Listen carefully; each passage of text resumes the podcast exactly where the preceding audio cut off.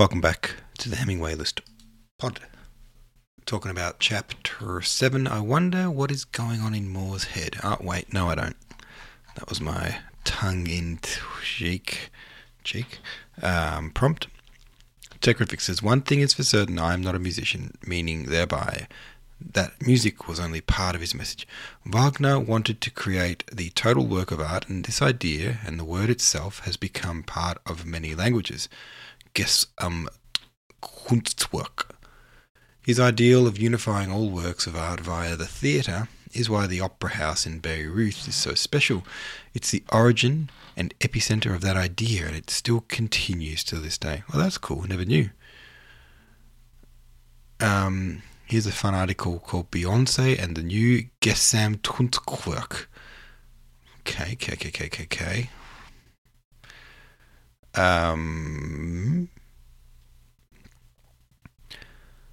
Swim says, after enduring George's really annoying comments about women, for me it was refreshing to find Beyonce's article.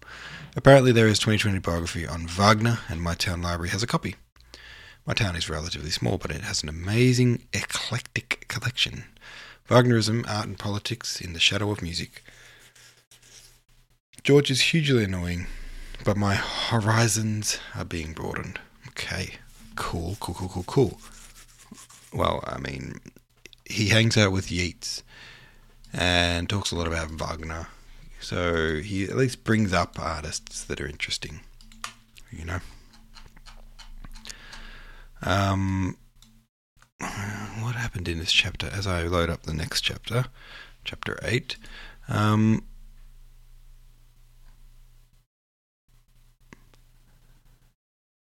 Went to the cafe with Edward, and I think he just critiqued another.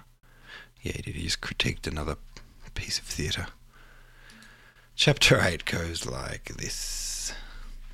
We take tickets for a cycle, a ring, and as many Parsifals as we have appetite for, and when the last performance is over and the railway station is crowded no longer with the bohemianism of London and Paris, but with the snobbery, I use the word in its French sense, of both capitals, the trolleys are piled with aristocratic luggage, and the porters are followed by anxious valets. Ladies in long, fashionable dust cloaks are beset by maids with jewel cases in their hands. Among this titled crowd, one can still pick out the student, the professional musician still goes to Bayreuth, and those who really love music and who go to Bayreuth for the art of the master, like our friends, the politician and his wife and daughter. Between the acts of the Gotterdammerung, we had heard arrangements being made to be present at other music festivals. It seemed that a considerable part of the audience was going to Munich to hear Mozart. For the last day or two, everybody seemed to be muttering Cossi fan tutti, an opera never given in England. On a former occasion, Edward and I had gone to Munich, but we had not heard it, and I would have preferred to follow Mozart, but we were going in a different direction, in quest of other music, northward, a long and tedious journey, for Edward had decided that the revival of drama which the success of the Hither Field had started in Ireland must be accompanied by a revival of all the arts, painting, sculpture and music. For landscape and portrait painting he thought he could rely on Dermot O'Brien, who had decided to come to Ireland. A number of chapels had been spoilt by German stained glass, but Miss Purser had promised to engage a man whose father had been intimately connected with the Pre-Raphaelite movement in England, and under her direction, ecclesiastical art would flourish again in Ireland. John Hughes would revive Donatello and Edward Palestrina. He told me that Archibald Walsh had been approached and that he thought he would be able to persuade him to accept a donation of £10,000 to establish a choir in the cathedral, upon the strict understanding, of course, that the choir was only to sing Vittoria, Palestrina, Orlando di Lasso, Francesca de Pre, and the other writers, bearing equally picturesque names, who had, if I may borrow a phrase from Evelyn Innes, gravitated round the great Roman composer. It seemed to me that the analogy he drew between the Italian Renaissance and the Irish was a false one. The Italians had imported nothing, but had recreated all the arts simultaneously. This view was, however, not acceptable, and in the return journey between Nuremberg and Mainz, Edward pointed out that the Italian Renaissance was not as original as it seemed at first sight. It was indebted largely to antiquity, and its flavour was due to the spirit of the Middle Ages, which still lingered in the 16th century, and in support of this theory, he affirmed that Palestrina had used plain chant melodies in all his masses. Turning them into pattern music, I interjected. If you want religion in music, let your choir sing only plain chant. Edward feared that the congregation would deem that monotonous, and I said, if concessions are going to be made, and the conversation dropped, for we were going to a festival of pattern music far away in the north of Germany, to a town called Munster, whither I venture to say very few have ever wandered, though it is well known by name on account of Meyerbeer's opera Le Prophète. We all know the prayer that the prophet sings at the end of the third act before he enters the town, and the great beauty of the fourth act, the cathedral scene in which John of Leyden refuses to recognise his mother. A great act. It was not the fashion of those times to write fifth acts. The Meyerbeer finished his opera with a couple of songs of no great merit, and the blowing up of the town by John of Leyden, who perishes amid the ruins. But in history he perished quite differently. After a few weeks of revelry, Munster was taken by assault, and John of Leyden and his companions were put into the iron cages in which they could neither stand nor sit nor lie, and in them they remained on exhibition, hung up some 30 feet above the pavement on the principal street, for 3 days, before they were torn to pieces with red-hot hooks by order of the good bishop. These cages still hang in the principal street, regarded no doubt as objects of great historical interest. That they are, no one will contest, yet one cannot help feeling that they would be better out of sight in a museum, for they certainly inspire hatred of the Roman Church in the heart of every passer-by, and it is hardly going too far to say that these cages, and to the memories which they evoke, is owing the preservation of all original aspects of the town, so grey and austere, without a sign anywhere of life, of modern thought, of aspiration, without a picture gallery, without a painter, without a writer, a fitting town indeed for a festival of archaic music.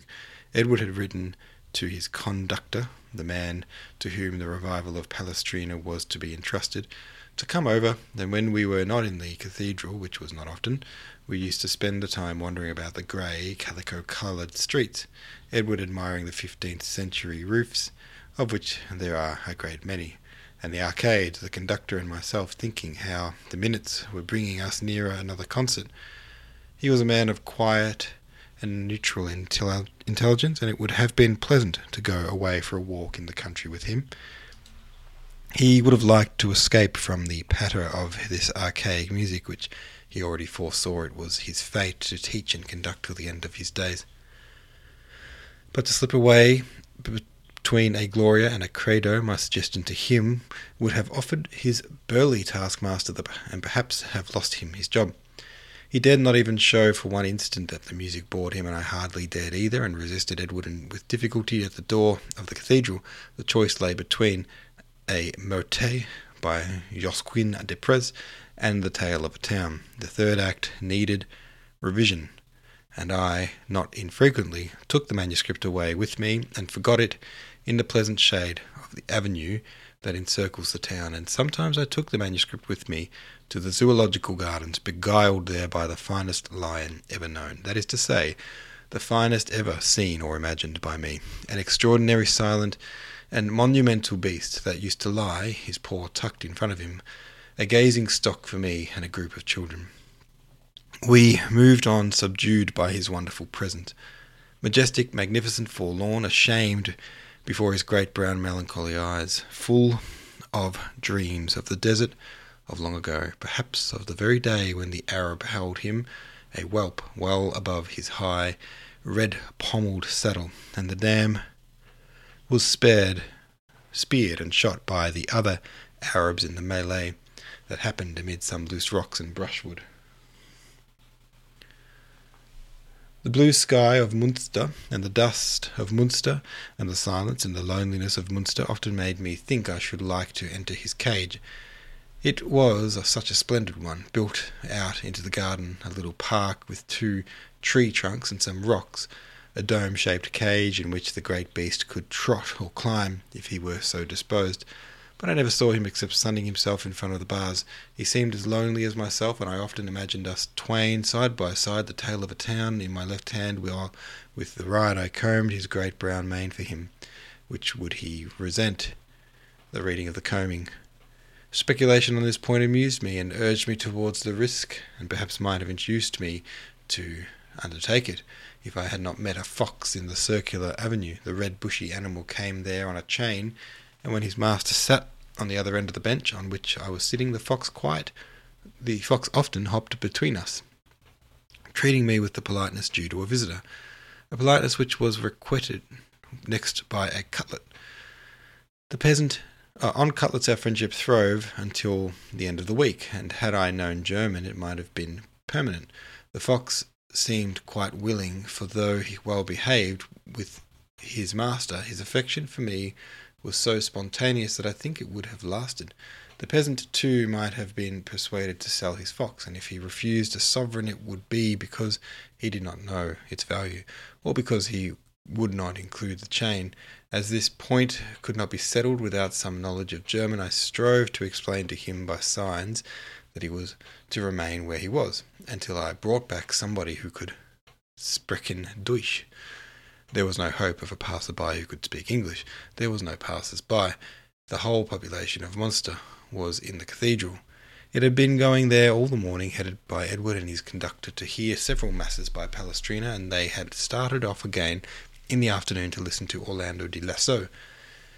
Edward had pressed me to accompany them, saying that the opportunity might not occur again to hear a work by the great Fleming, but 1 concert a day of the contrapuntal music was enough for me, and I had pleaded my duty regarding a possible reconstruction of the 3rd act, which I was anxious to submit to him in the evening. He is in the cathedral listening, I said, and tired by now of Orlando di Lasso, he will be glad of an excuse to get away. Yeah, that's it. Putting a pin in it there. Thank you for listening. See you tomorrow.